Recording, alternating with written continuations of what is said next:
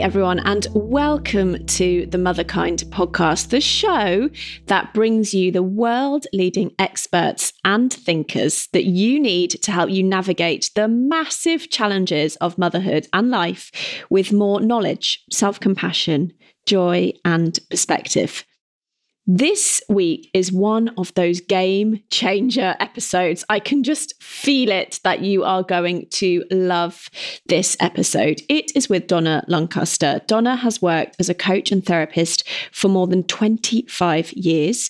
She was formerly head of teaching at the Hoffman Institute in the UK, and she co created the Bridge Retreat, a six day personal development experience.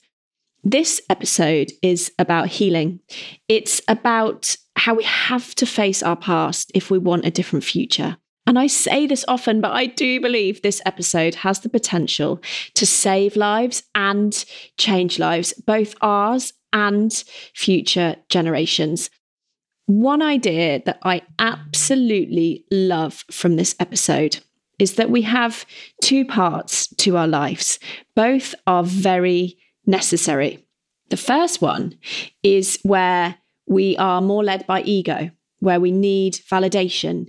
We might look to careers, or we might want to look good, or earn money, or buy us things that we'll think will make us happy. Essentially, we're more focused in that first part of our lives on fitting in, on being accepted, on feeling validated. And then, if we're lucky, we get to move into this phase two, which is often triggered by a really big life event like motherhood, divorce, or maybe illness, where something happens and we feel flawed and it unlocks deeper truth in us, where we realize that life is so much deeper than that, where we realize that happiness is an inside job, that things and people and all of those things that we might have accumulated on the outside, they never really made us that happy anyway. And in this phase two, you are driven less by status and more by soul. And you might have a desire to serve the world in some way, to help in some way. Donna shares that not everyone makes the leap from phase one to phase two. Some people make it at 20, some people make it at 80. But I absolutely love the concept because it doesn't matter which phase you're in, both are totally necessary. And I just absolutely adore the way that Donna talks about that as part of her work. So I hope that you enjoy that too. Just a little warning there are some heavy subjects in this episode, including suicide. So please do be mindful of that before you continue listening. I hope you love the episode. Here it is. Donna, I am very excited this morning. So thank you for coming on. Thank you for inviting me. And well, I think we invited ourselves, actually, didn't we? we did. We did. My publisher invited me on, but thank you for accepting that. I love what you're doing, Zoe. I said to you um, in my message to you, I just love what you're offering the world and mothers in particular. It's amazing work you're doing. True service. Thank you. Yes, that's how it started. And I want to talk to you about your service. But I wanted to start right at the start, and I wanted to share these words that are in the start of your book, which is face down on the floor in a ladies' loo might seem like an unlikely place for personal transformation, but that's where mine began. I was exhausted, burnt out, and the cumulative weight of my unhappiness had become unbearable. Although my mind had refused to acknowledge this devastating truth, my body found a way to make me feel it. Yes, indeed. Tell us about that moment and how you got there. Wow, how long you got? But I mean, that moment was like many of those significant sort of life crises moments where at the time it's absolutely horrendous. But when we look back and we can see that that was a pivotal moment that kind of launched us into a new way of being or launched us into a new phase of our life. And that was absolutely mine. You know, I was a, you know, I had two children. I was also at that time partly looking after my sister's children. And I was working, as you know, as a child protection social worker, and I was juggling a lot of balls, you know, and, and also with my own unhealed trauma in the pot. And so all of that kind of culminated in this moment where life the universe, whatever you want to call it, was so generous that it said enough and it brought me to my knees. And what better way to really lean into humility, Zoe, than to go face down into humility street, as I call it. And that was when the healing really began then because I couldn't carry on the way I'd been existing. Do you think it has to be that way? It was that way for me. And it's that way for so many I speak to, but you've taken thousands of people through this process. Is it often a moment like that where your physical body collapses? Or are there other ways into this deep healing that we're going to be talking about and, and really sort of looking at our past, which we've tried to ignore? Does it need to be dramatic? No. I think for somebody, obviously like yourself and myself, we maybe needed that little bit more of a push. I always say that. That's exactly what I say. I'm like, I'm so bloody stubborn. I will just grit on and push through that it needed to be dramatic to wake me up. Exactly. And the same for me. And I'm also a warrior woman. I describe myself as a warrior woman in recovery. And I needed that warrior persona to survive my childhood. But in the end, it started to eat itself, you know, in on itself, and it began to destroy me. And so that shell needed to collapse and fall away. But I think for other people, it's usually a painful moment. I think I always say, Zoe, that pain is one of the greatest spiritual teachers that we ever experience, you know. And I think most people, it's a, a loss of a part of themselves, it's a loss of a job or a relationship or dreams, lost dreams, you know, and things like missed motherhood, all of those kind of really challenging life situations that break our heart wide open, as I say. It doesn't have to be extreme, but it's generally painful. And what about motherhood and the entry to motherhood? Because what I had no idea was going to happen actually is that you know, I'd already done quite a lot of my healing work by the time I came a mum, but anything that was left for me to see came up to the surface. I almost couldn't believe it was happening. It was like just this massive mirror. Have you seen that? Is that something that you've experienced? And did you experience that yourself? How old were your kids when you had your bathroom floor moment? So, when I had my bathroom floor moment, I was, I think, 30. I was a mother at 18. So, you know, they were a bit older then. So my daughter would have been what, 12 then. My eldest daughter would have been 12, and then the youngest daughter would have been nine, something like that.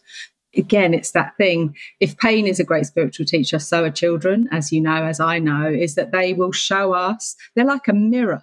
They will literally hold up a mirror to us and say, Do you know what you don't want to look at? Here it is. You know, the parts that you thought were healed? Not quite. you know what still needs addressing? Here it is. Because they're so wise, children, and they're so intuitive and also innocent. And if we haven't healed our own, what I call the wounded child parts of ourselves, then what that means is we can then look at our children and it can be triggering for us even to see them in their innocence, in their playful joy. You know, I remember one of many incidents with my own children when they were small and they were giggling in the back of the car, Zoe. And I remember they're two little girls and they're, I think they were mucking around, they were fighting over something, but it was giggly, it wasn't thing. And I was trying to get to school, the car had broken down, I was super stressed. I needed to get them to school, get to work, all the things that us mothers face. And I remember just saying, shut up, stop giggling like this. You know, it was really too painful for me to hear that joy because joy was so far away from being a part of my life at that time. Does that make sense? Makes so much sense. And so tell us about you mentioned that phrase wounded child and it's so core to what you help people do. Why do we have to go back and look at those childhood parts of ourselves. And you said at one point in the book, you, used to have this belief that if you just ignored the past, it would leave you be. And I know so many people think that. I don't want to go back. It's too painful. Why do we have to? It's like the first step on the bridge, or one of the early steps on the bridge, isn't it? But why? Why, Donna? why? I know it's that sort of existential. Why? Please don't make me go back. But I think we don't have to go back at all. But I believe that if you you know, if you had a really lovely childhood, if you had a really balanced, healthy childhood with lots of love and lots of attention, etc., then maybe there aren't so many past old wounds that you need to go back and attend to. But most people, no matter how lovely, it's not about parents not being lovely, it's about them being human.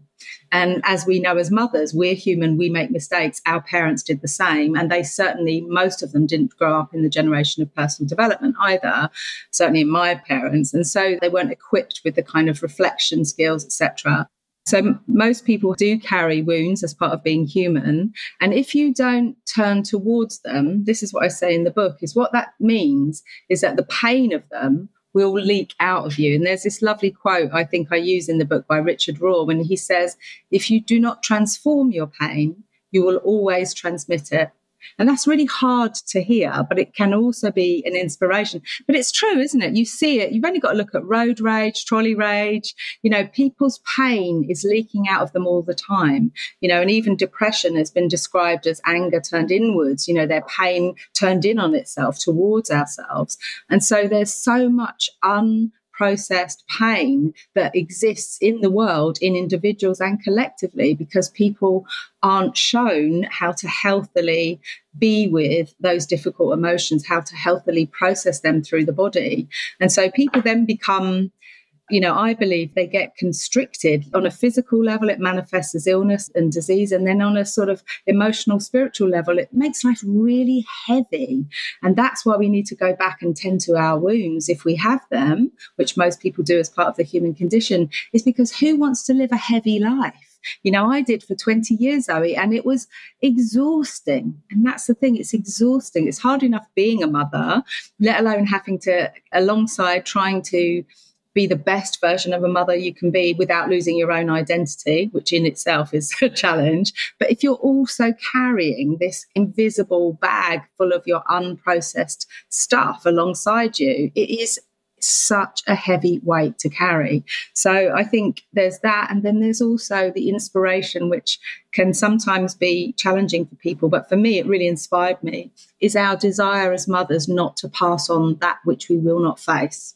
It's true. And I personally find that inspiring as well. I mean, it's sort of why I started Motherkind is, you know, if we don't face it, it just does carry on down the generations and doing a genogram, which is sort of mapping out how it had gone down. And then I could see me, and then I could see these two little lines coming from me. And I was like, I've got to do everything that I can.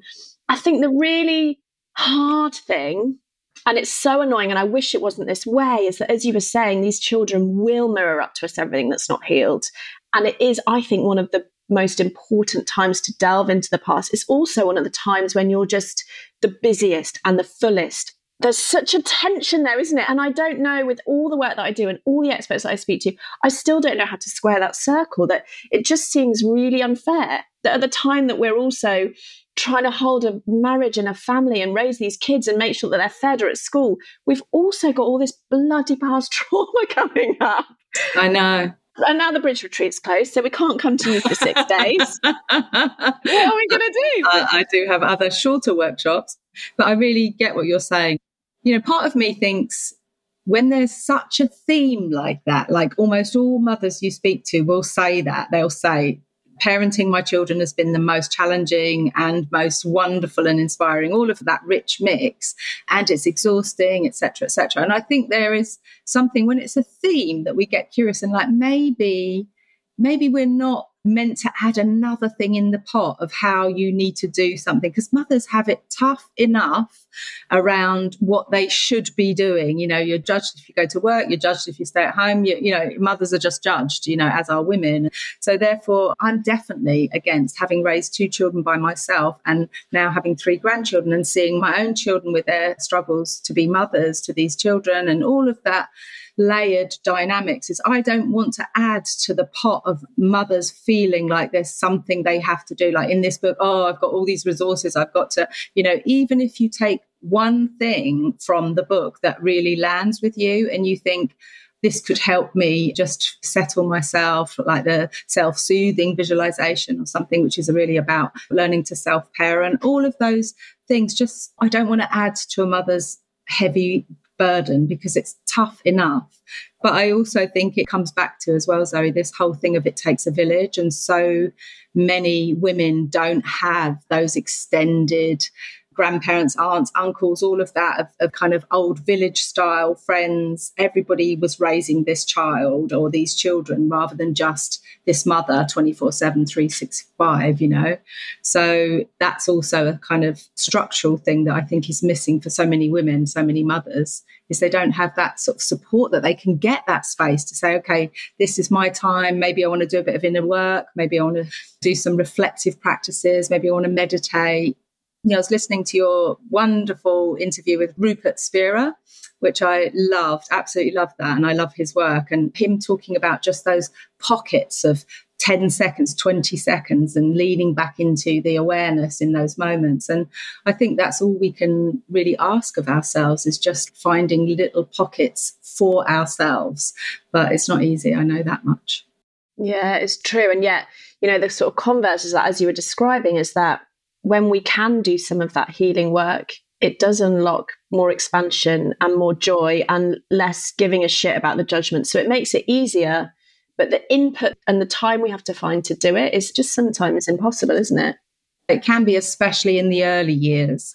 I think as your children get a little bit older, that's when you maybe have a little bit more space, you, you know, maybe. But definitely in those early years, I think it can be a struggle to do those extra bits.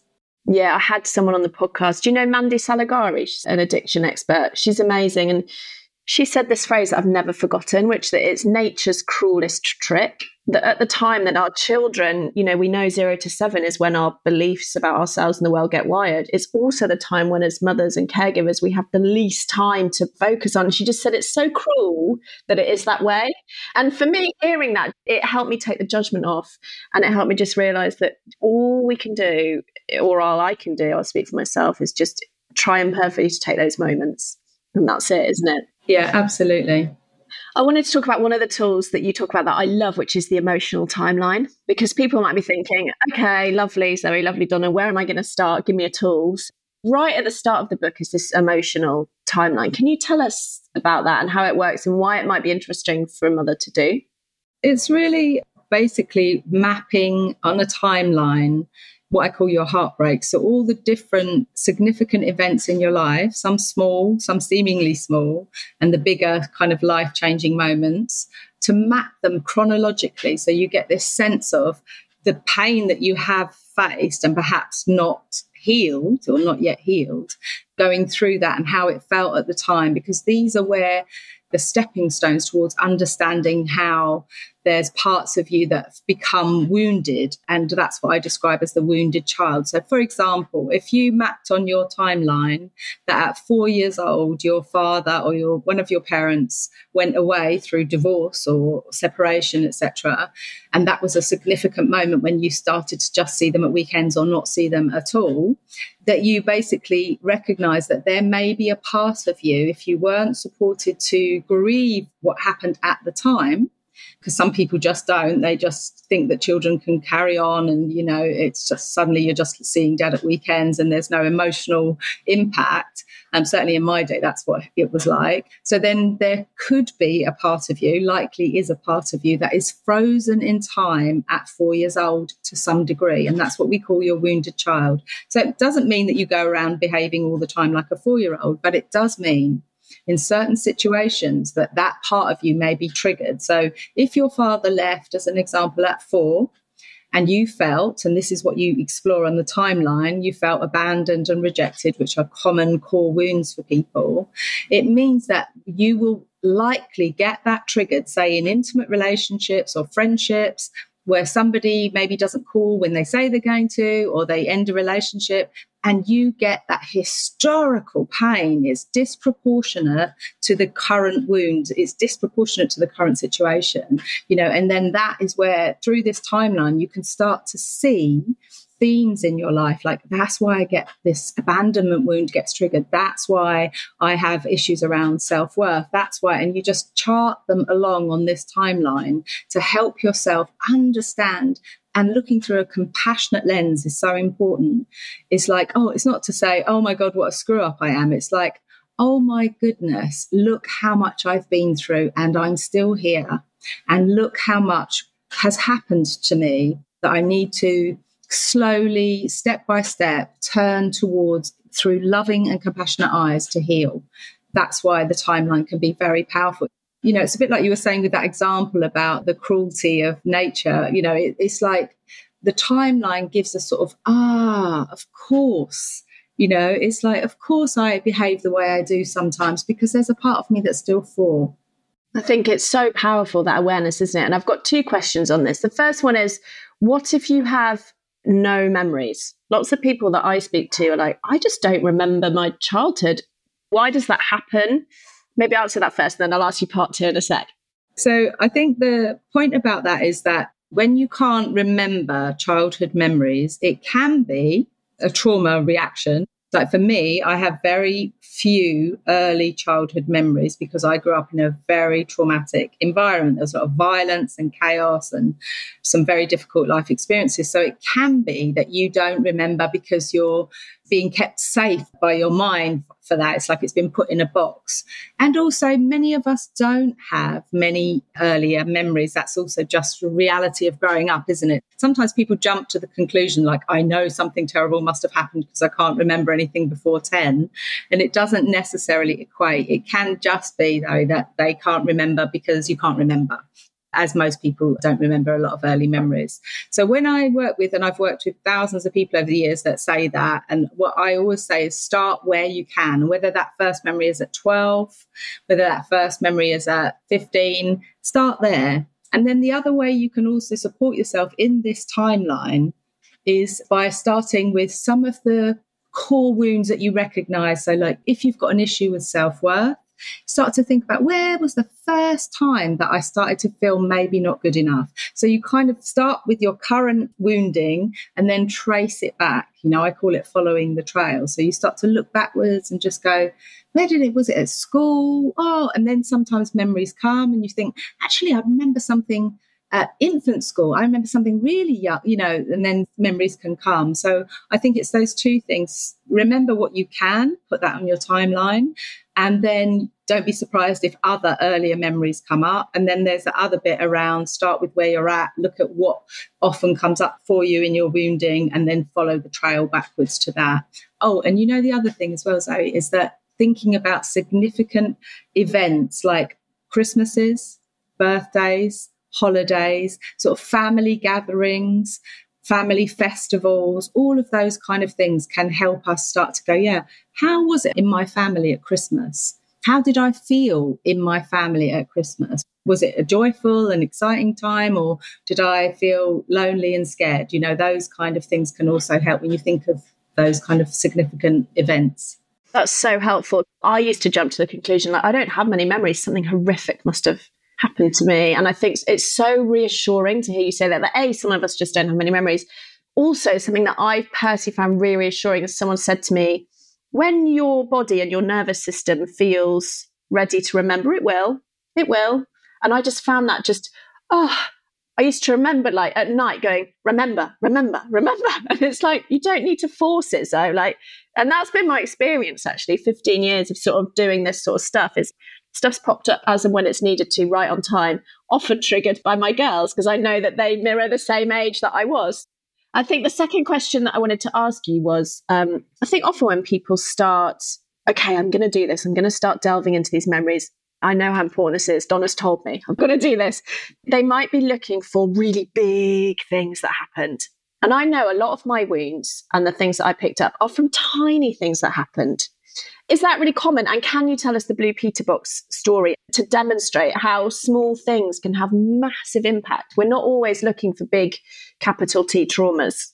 Yeah, I think again, this is such an important thing. It reminds me just before I share the Blue Peter story is that I remember someone standing up on the bridge and sharing their biggest heartbreak, if you like. And it was something very significant, like their, you know, really sad, like their father had taken his own life or something like this. And then the next woman came up and she was really embarrassed and she said oh my pain you know it's not after that how can i possibly but this has really stayed with me and it was around i think something like her guinea pig. And as a child, she'd had a guinea pig, and this guinea pig, she'd forgotten to feed it, and it died.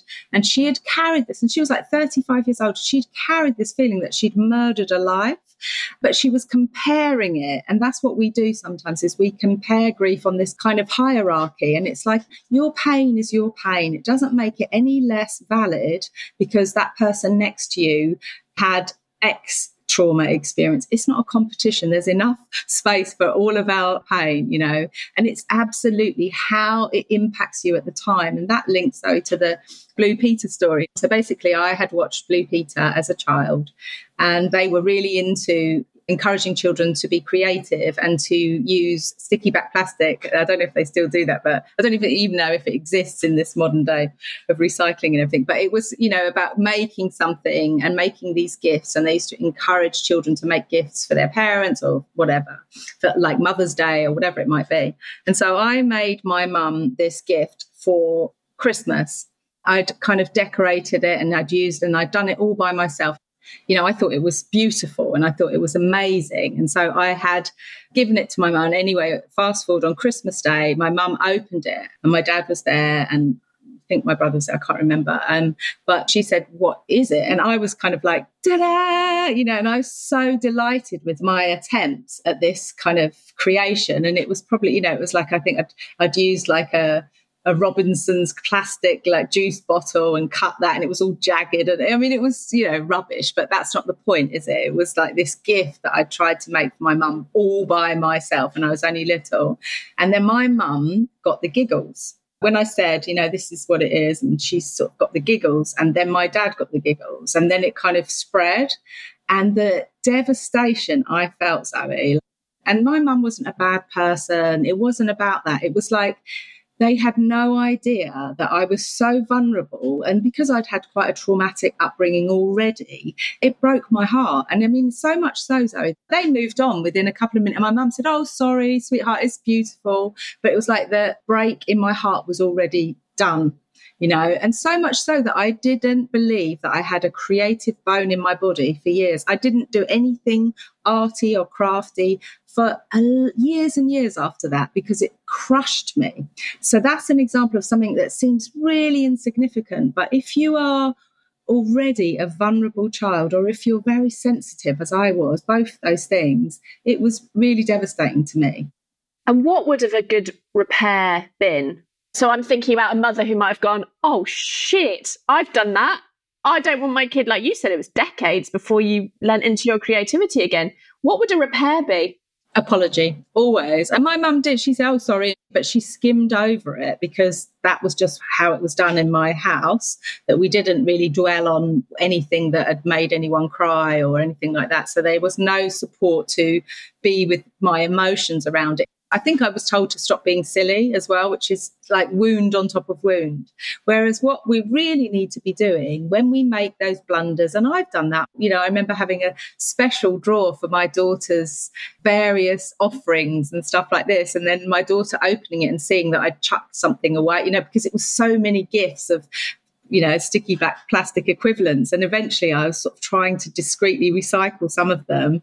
And then, you know, her being upset that she'd found that I hadn't kept them. And it's that thing of this is where the power of apology comes in, Zoe, where we sit with our children or our child and explain, I'm really sorry that I giggled then. And I imagine um, that's the imagination piece where you validate. And I imagine that really hurt your feelings. I can see you're really upset, you know, so you really mirror what they're going through, you allow space for it, let them cry, hold them, and then you also say, I made a mistake, you know, I made a mistake and I'm really sorry for that. I didn't, I wasn't laughing at you. I just got the giggles, da da da da da. You know, so you're kind of allowing space for their emotions whilst at the same time acknowledging so important that sorry to say sorry and this is what I did. It's almost like I'll do better next time, you know. I, I didn't want to hurt your feelings. Do you think it's inevitable that we will wound our children? 100%. I can see by your face that wasn't what you wanted to hear. no, it was. It oh, was. Okay, the, the, okay. pa- the, pause was for dramatic effect. Oh, okay. Okay. I think it's 100%. And I think some mothers, when they hear that, they may think, oh, no, no, no, no. And I get that.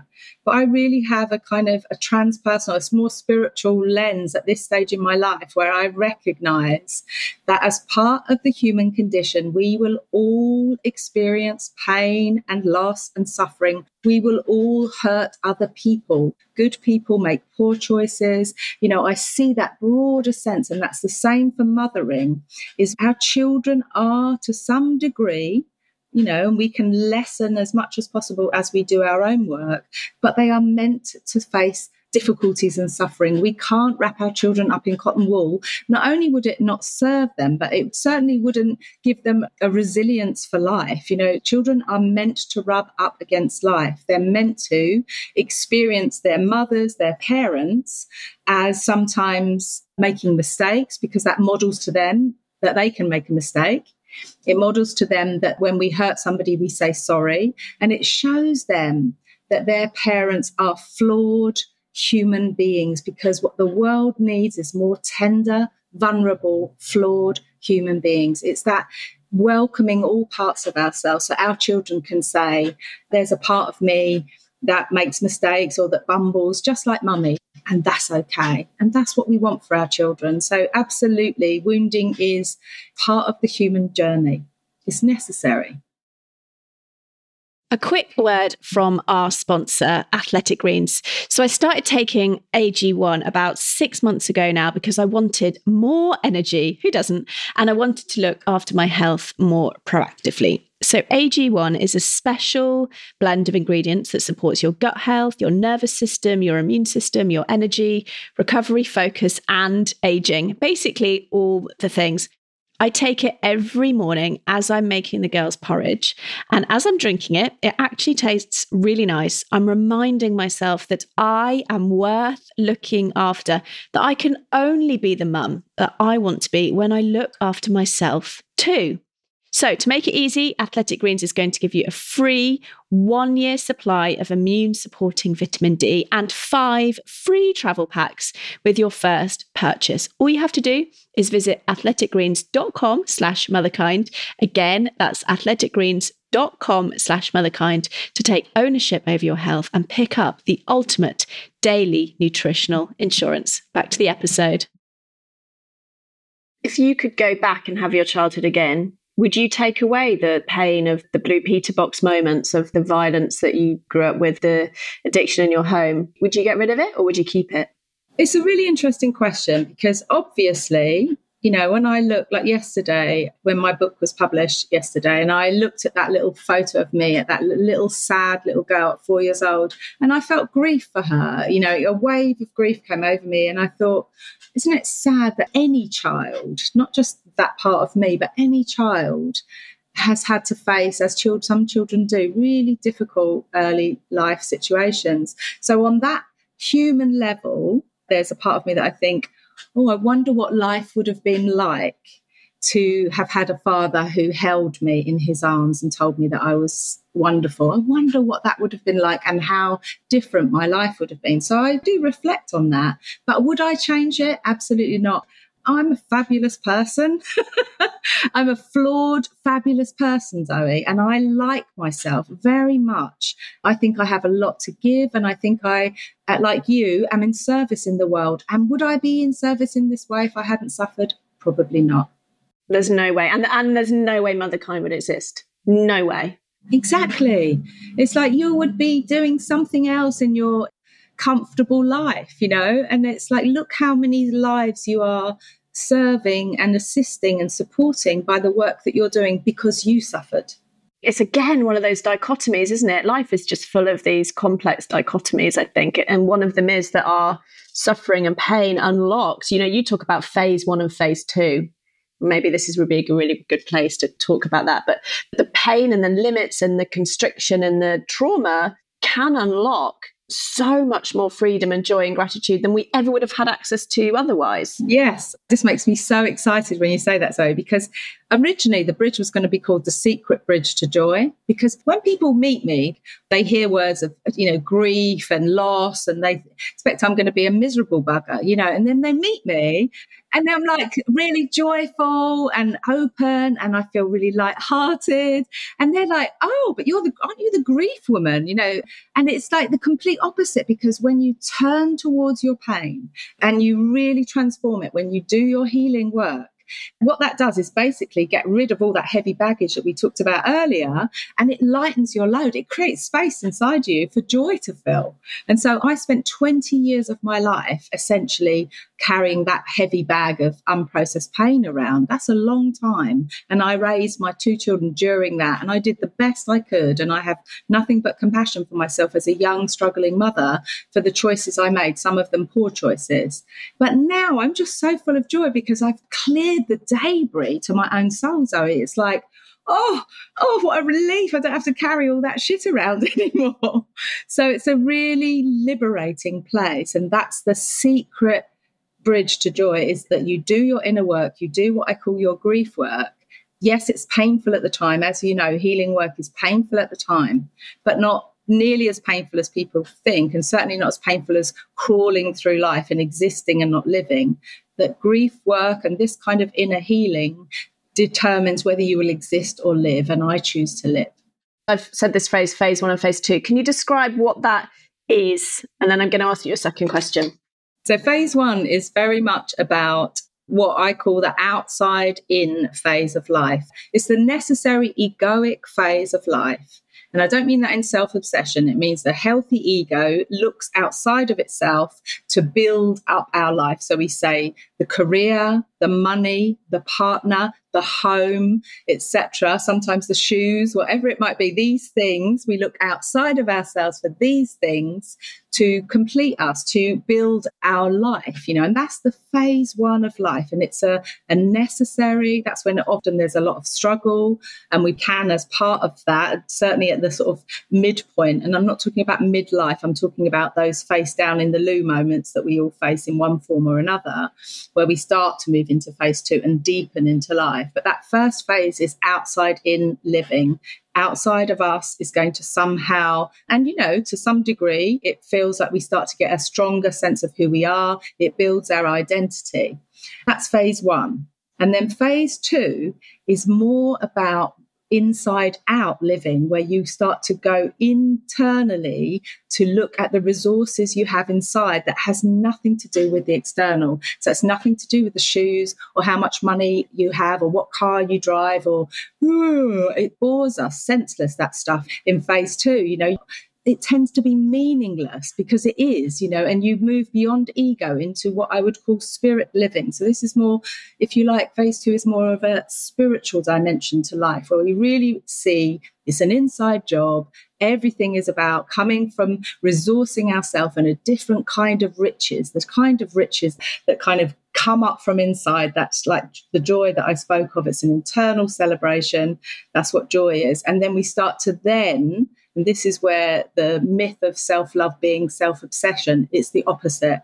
When you really fall in love with ourselves and life as part of that, is that once we've done our inner healing work in phase two, we start to like yourself. Absolutely, you're moving into phase two because, and it doesn't mean you don't enjoy shoes, by the way. It just means that you realize they don't define you. And then you start to look up after you've done your healing work and you say, How can I love and serve more in the world? And that's what phase two is about.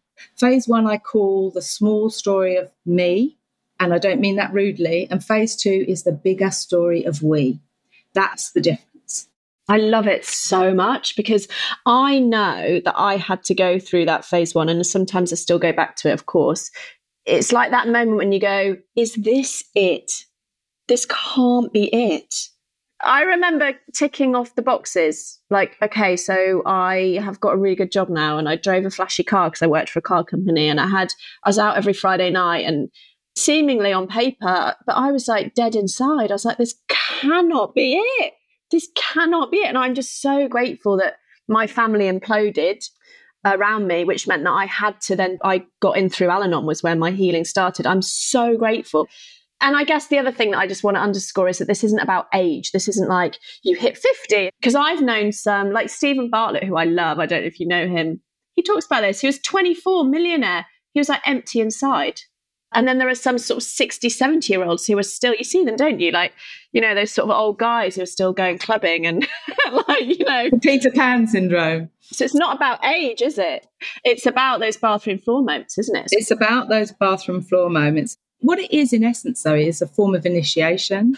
And that's why i don't want to get too much into the whole gender specifics but with the example of the peter pan syndrome that you just described you know a man of 60 you know still going clubbing and on a skateboard and no disrespect but it's like sometimes men don't have or face some of the initiations that women have with their menstrual cycle, with giving birth, the birthing process, with becoming a mother, with raising children. You know, we are being called by life, which is initiation, again and again to grow into a better version of ourselves. And some men don't have that.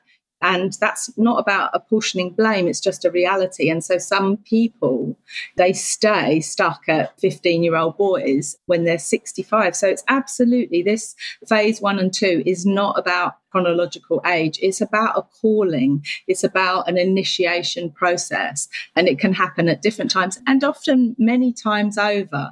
You get different callings at different stages in your life when you deepen even more. So, an example for me is when my own mother died, Zoe, and that deepened me. And I was 43 when my mum died, and that dropped me into another level of phase two that really deepened my connection to life. I'm glad you said that because I think one of the big differences that I've seen between phase one and phase two is phase one, I used to be like, why is this happening to me? This is so unfair. Why have I got a shit ass boss? Why have I not got, you know, the body that that girl has? Why have I not figured out all? I was so sort of like outward. Whereas now, I guess in phase two, the question that I ask myself is, ah, this keeps happening what is this trying to teach me? I think that's a massive difference I've noticed between phase one and phase two, between that outward, like the world is to blame, nothing to do with me, and phase two, that inside out living that you talk about, which is like everything can serve me for going deeper into myself. Yes. And it's that thing of why me into why not me? I think in phase one, if we get ill or someone leaves us, you say, why me? In phase two, you absolutely say, okay, there's a theme here. My relationships keep not working out or whatever it might be. But there's also that question of why not me? Why wouldn't it be me versus you or somebody else? And that's the phase two kind of awareness is that we all have life situations that are different and the same in that we all experience loss and pain and heartbreak. So somebody might be through a divorce and somebody else, it might be through a death, you know, but why not me? It could be you. Why not me? I always remember someone that I knew really well in my recovery rooms. Her partner died, and she always used to say that, why not me? Yeah.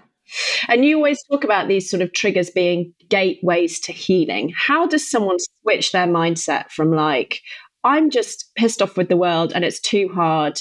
And yes, society doesn't support us mothers well enough. And there's very real things wrong with the world versus how is this a gateway to my healing? How do we differentiate those two things?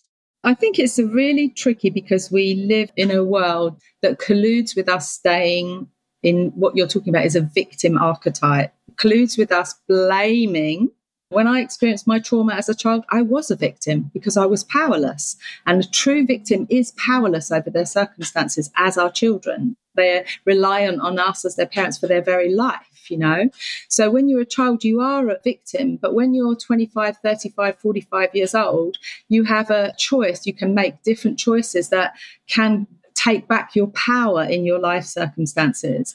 But we live in a society that is very invested in us staying victims so that we blame other people, we point the finger, we have unrealistic expectations. And I'm sorry to say, Zoe, is there also can be a lot of power in staying a victim. It's like I've worked with so many people, they say, no, my dad he didn't love me the way I needed, and I refused to forgive him because that means he gets off the hook. And it's like, you're 45. Don't you want to live your life? Your dad's still controlling your life, you know? So I think there's that bit around moving out of the place of victim is something it really requires a level of consciousness and we, we're not ready for that until we have those bathroom floor moments I always say it's like your soul wafting smelling salts under your nose, you know, those moments when your soul goes, come on, Zoe, mm, come on, Donna. And you're like, you start to wake up essentially. So I'm not sure that's answered your question, but it's something around expectations as well. So it's like when I stopped having expectations that I was entitled to anything, my life got a whole lot lighter. I started to be more grateful for everything and expect nothing. And my life just got lighter as a part of that. And you talked about forgiveness, and this is something I specifically wanted to talk to you about because I think forgiveness has been so central to my healing. And when I say that to people, they're like, what? Because I think there's this sort of common idea that forgiving is being like, it's cool, don't worry about it. And that's not the forgiveness that you talk about. So, what is the real forgiveness and why is it so fundamental, as you say, between going between stepping more into this phase two? I think forgiveness is a bit like anger. It's really misunderstood. I have a spiritual teacher, and she says that forgiveness is something that needs to come from the soul. It doesn't really come from the human part of you, it comes from our soul part of us. And I really like that because I get it. It's almost like we need help from something bigger than us if you like, to kind of have the capacity, especially if we've been really badly hurt and traumatized. But the thing with forgiveness is, first of all, no one has the right to say you should forgive. You know, it makes me want to poke people in the eyes when they say that. It's not about, oh, you have to forgive your parents for what happened, or you have to forgive someone that abused you as a partner. It's not about that. It's recognizing, again, coming back to that whole analogy around power, that in choosing not to grieve what happened to you in the first place, because you need grieving in order to create space for forgiveness.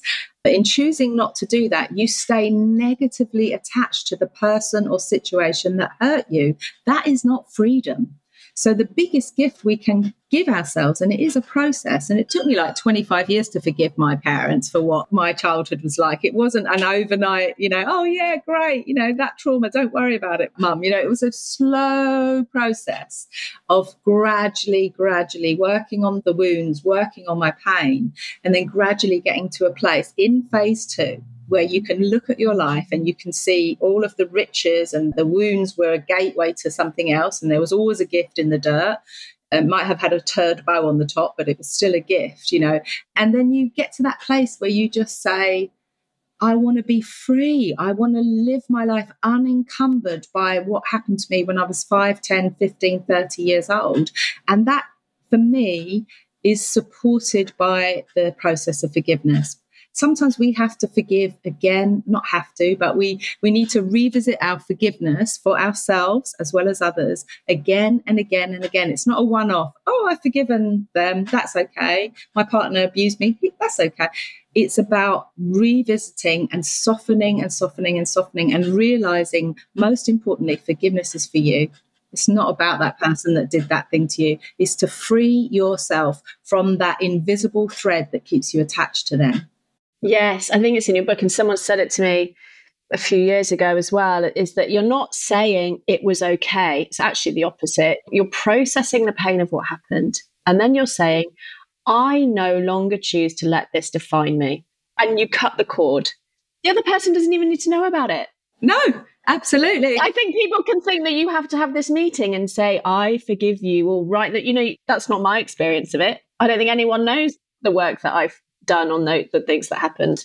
Absolutely. And it's also that thing of it doesn't necessarily mean that there's a an ending with, you know, sunsets and hand holding. You know, like with my own father, I've even moved beyond forgiveness where I recognize with my own dad there's nothing to forgive. I see the whole landscape of his life and how he suffered and what that meant, how his pain leaked out into the wider world. And he was an addict, and I get it. And it's like this beyond forgiveness. There's nothing to forgive but I still don't see him because he's toxic. So it's not about forgiveness and, oh, daddy and love and arms and embraces. I don't live in a Disney film. I just hold no bitterness, resentment, or grudges or anger towards my father. Nothing. My business with him is done. I wish him well. I hope he leaves this earth and goes in peace in a gentle way because I know that he's coming towards the end of his life but I don't see him because that's about boundaries. That's about respecting myself, you know? So it's not this Disney idea of running into the arms of the parent that you wish that you'd had when you were five. Did it take you a while to get there? Was it sort of meeting him, okay, this feels toxic, I don't feel safe, next time? Because this is something that is not talked about enough, is it? About when we know to lower expectations of a parent, stop going to the hardware store for bread, which is sort of a recovery saying, you know, stop expecting people that can't give love to be able to give it. Love them for who they are and what they can do, which is where I'm at with my parents, versus knowing that for your safety, sanity, and for not passing it on, you have to cut them out. How did you get to that process? Yeah, um, 25 years. yeah, so it was a lot of therapy, obviously, and working on myself and all the stuff that's in the book. So, you know, I saw my father and I went through a process where I wrote to my father. So I wrote to him to basically offer him my forgiveness, even though he didn't acknowledge that he needed forgiveness. But I said, I know you don't think you've done anything wrong. But in this letter, I basically, from my perspective, I said, this was what it was like growing up with you as a violent alcoholic. This is how frightened I was. This is how difficult it was. And I want you to know that I have done my own work and I know you don't need my forgiveness, but I offer it to you anyway. And I want you to know that I'm at peace with what has happened in my childhood and I wish you nothing but the best. Fast forward another few years, and eventually it became like it was a family wedding. And then I saw my father at this wedding. And you know what was really interesting? You might have a similar situation or not, but it was like, I remember, you know, my dad, I hadn't seen him for a long time. And I remember him being this giant, Zoe. And then I got to this wedding and he was just this small, older, a bit sort of sad man, you know, and my compassion for him was, you know, re- I, that's when I knew that my work had paid off because I thought, wow, you really are just this inadequate, ill equipped for life addict, basically. And so then I saw his behavior without going into detail at the wedding.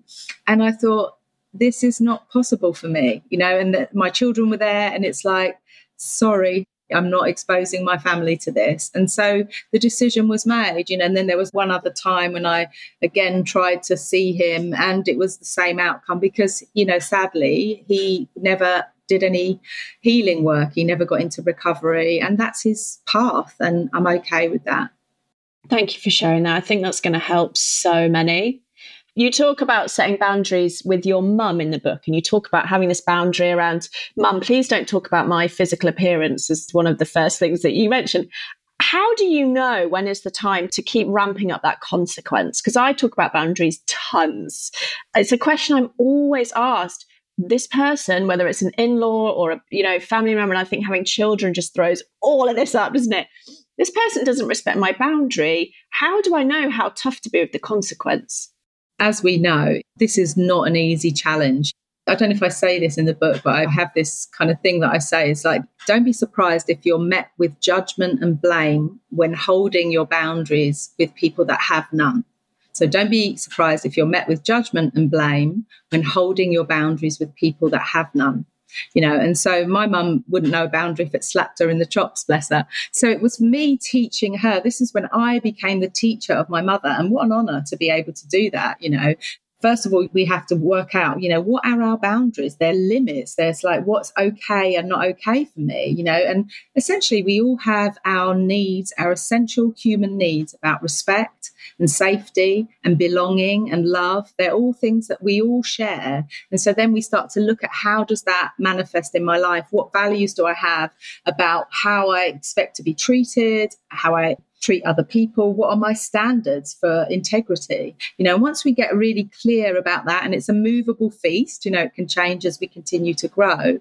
And then we start to honor those, our own needs, even in difficult circumstances, it's the even though piece. Even though I know this is going to upset my mum, I'm going to say to my mum, when you comment on my appearance, mum, I feel, not it makes me feel, I feel hurt and upset. And then I don't feel like coming to visit you, mum. And then my mum would say, Oh, you're always a drama queen. Oh, you're always. And I say, Yeah. And I'm telling you that when you say it, so you just repeat back. It's like, here's my boundary, don't cross it. Okay, you didn't hear it the first time, so I'm going to say it again. Here's my boundary, don't cross it. And it's real bum clenchy stuff because often we're like, oh, it's, our, it's my mum. She gave me life, you know. But I just kept saying to my mum, and slowly but surely, I taught her how to hold boundaries. I'm sure she went behind my back to my sister and said, oh, I'm not interested in that. All I'm interested in is when I'm with my mother, that she doesn't comment on what she thinks about my appearance, as an example. So it's to get clear first, as you know, about what is important to us, what makes us feel okay with how people treat us. What are the consequences if they don't? And that's the other thing, as we know as parents, as mothers, is that people have to have consequences. So with my mum, that example, I'm saying to her, if you continue to comment and make offensive, quite frankly, remarks about what I look like, then I won't come to see you. So that's the consequence. And I have to be willing to honor it, just as we do with consistent parenting. If you say to a child, if you do that, this is going to happen, you need to honor that. Otherwise, they learn that you can't be trusted. And then the knock on effect of that is they can't trust themselves. That is going to help so many people. And I love how you make so clear how bloody hard it is to it's really hard, particularly as you then can get black sheep in the family, can't you? Oh, look at her. Who does she think she is now? Oh, she's read a few books and she's done this. And now she's off thinking that she can say, you know, you can get black sheep very quickly and feel very othered in a family, can't you? Particularly if the dynamic is to collude or gossip or, you know, if there's toxic dynamics and you decide to step out of that, it's very lonely. It can be very lonely. Every family has a truth teller, Zoe. Every family has a truth teller. You're the truth teller in your family. I'm the truth teller in mine.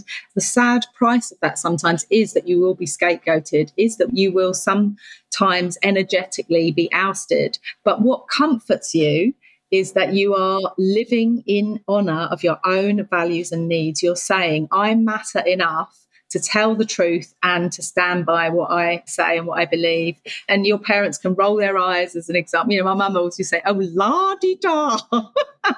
when I would say such a, oh, yeah, she's gone to university and now, you know, hilarious. But it got easier as well there was a scapegoating for me for a little bit and then it got a little bit easier as they just you know i was still seen as the difficult one but they just got more used to the fact that I'm not interested in, quite frankly, your Daily Mail comments, mum, you know. So no disrespect, but. I think the other thing that's helped me with that is that if it's that dynamic that you are sort of recovering from and you want to be different from, sometimes it's really powerful to see that actually, like, wow, like look at this reaction that's coming up. Isn't that just a sign that I was so enmeshed with that? I was so sort of doing that too. And now I'm doing something differently. And the other thing that I found is that I know when I changed my role in that system, other people had the opportunity to change theirs. I mean, it's no surprise to me that I got into recovery and then six months later, members of my family got into recovery. That was 100% because I was changing the input of the dynamic. And it gave other people an opportunity, like we've been exactly talking about, those little openings all the time. It gave a little opening in our family, I think, for everyone to be like, oh, you know, it's changed. Yes. I think that's so important, Zoe. As you change in a family system, you know, as you change, there is a ripple effect. Even if people never do a day's therapy in their life, they are changed by you teaching them a different way of being. And it changes everything, even if they wouldn't admit it to your face, you know, and that is healing in action. That is generational healing. On the bridge retreat, we used to say, Oh, let me be the one that breaks the chains of dysfunction in my family, and in doing so, sets us all free. And it really is. It's like when you're the truth teller in the family, when you're the one doing the healing work, make no mistake that you, you know, your ancestors are cheering you on from the sidelines because you're the one that's breaking the chains of dysfunction in your family. What a powerful little bit to end on. And I have to ask you the final question, which is if you could give any gift to all the mothers in the world, what would that one gift be and why? Oh, I thought about this, and there's so many gifts I want to give mothers because they're fabulous. Mothers are just doing the hardest unpaid job in the world and possibly the most important job in the world. You know, raising healthy, emotionally, physically, intellectually, spiritually healthy adults of the future is just such an important job. So, my gift to mothers would be to say, it's a remembering, is to remember that good enough parenting is good enough that you don't have to be perfect, that it's okay to make mistakes as long as we remember to apologize and say why. The stumbles and the bumbles of parenting and mothering are an essential part of your child's growth, that good enough, which means more often than not. So you love your children in healthy ways more often than not and that is good enough for your children. That will give them the secure attachment that they need to be resilient for life. So, my gift to mothers is that you are enough. You are enough. That's beautiful. Thank you. I have absolutely loved this conversation. I think it's going to help so many people. I would really encourage everyone to read the book. I read it quickly, it's highlighted. I'm going to go back and do a lot of the exercises it's a brilliant manual for healing. It's a manual for getting from that phase one of feeling overwhelmed and pissed off and stuck into that accessing more joy, peace, freedom, laughter. And I would really encourage everyone, every mother. Imagine if we could give your book to every mother. The ripple effect would be unreal. So I really would encourage everyone to check it out. You mentioned you did some workshops. Do you want to share where people can look those up? I have a feeling people are going to want to seek you out. Yeah, so I have a website called deepeningintolife.com. And so I run various workshops, but the Bridge Retreat obviously is no longer after the pandemic. So we uh, now, Gabby, my work partner, and I, we do a two-day workshop called the Grief Space for those people that want to work on any kind of grief is the natural emotional reaction to any kind of loss. It's not just about bereavement, but anybody that feels they've got some unprocessed emotions from their own past, that those workshops are the two day workshops that we have coming up. I also do a workshop just for women, which is a small workshop called Naked. It isn't about getting physically naked, it's about living without masks women quite go, I forgot to get my kit off. Some are excited about the prospect and some I was just thinking, that sounds great. I'd love to come to a naked retreat with you. That sounds good. I might do that. That sounds amazing. I'm really, really into women only spaces at the moment. So you might see me. No, you'd be most welcome. And it's just eight women, small circle. It's right up your street, Zoe. And there's all other things. I do an online spiritual community. You can check it out. Just to say that in terms of if finances are an issue for people that I'm doing an event. I'm not sure when this podcast goes out, but I'm doing a pay what you can healing event on the 20th of August in West Sussex, where I live. So all the details can be found via my newsletter, which can be signed up for deepeningintolife.com.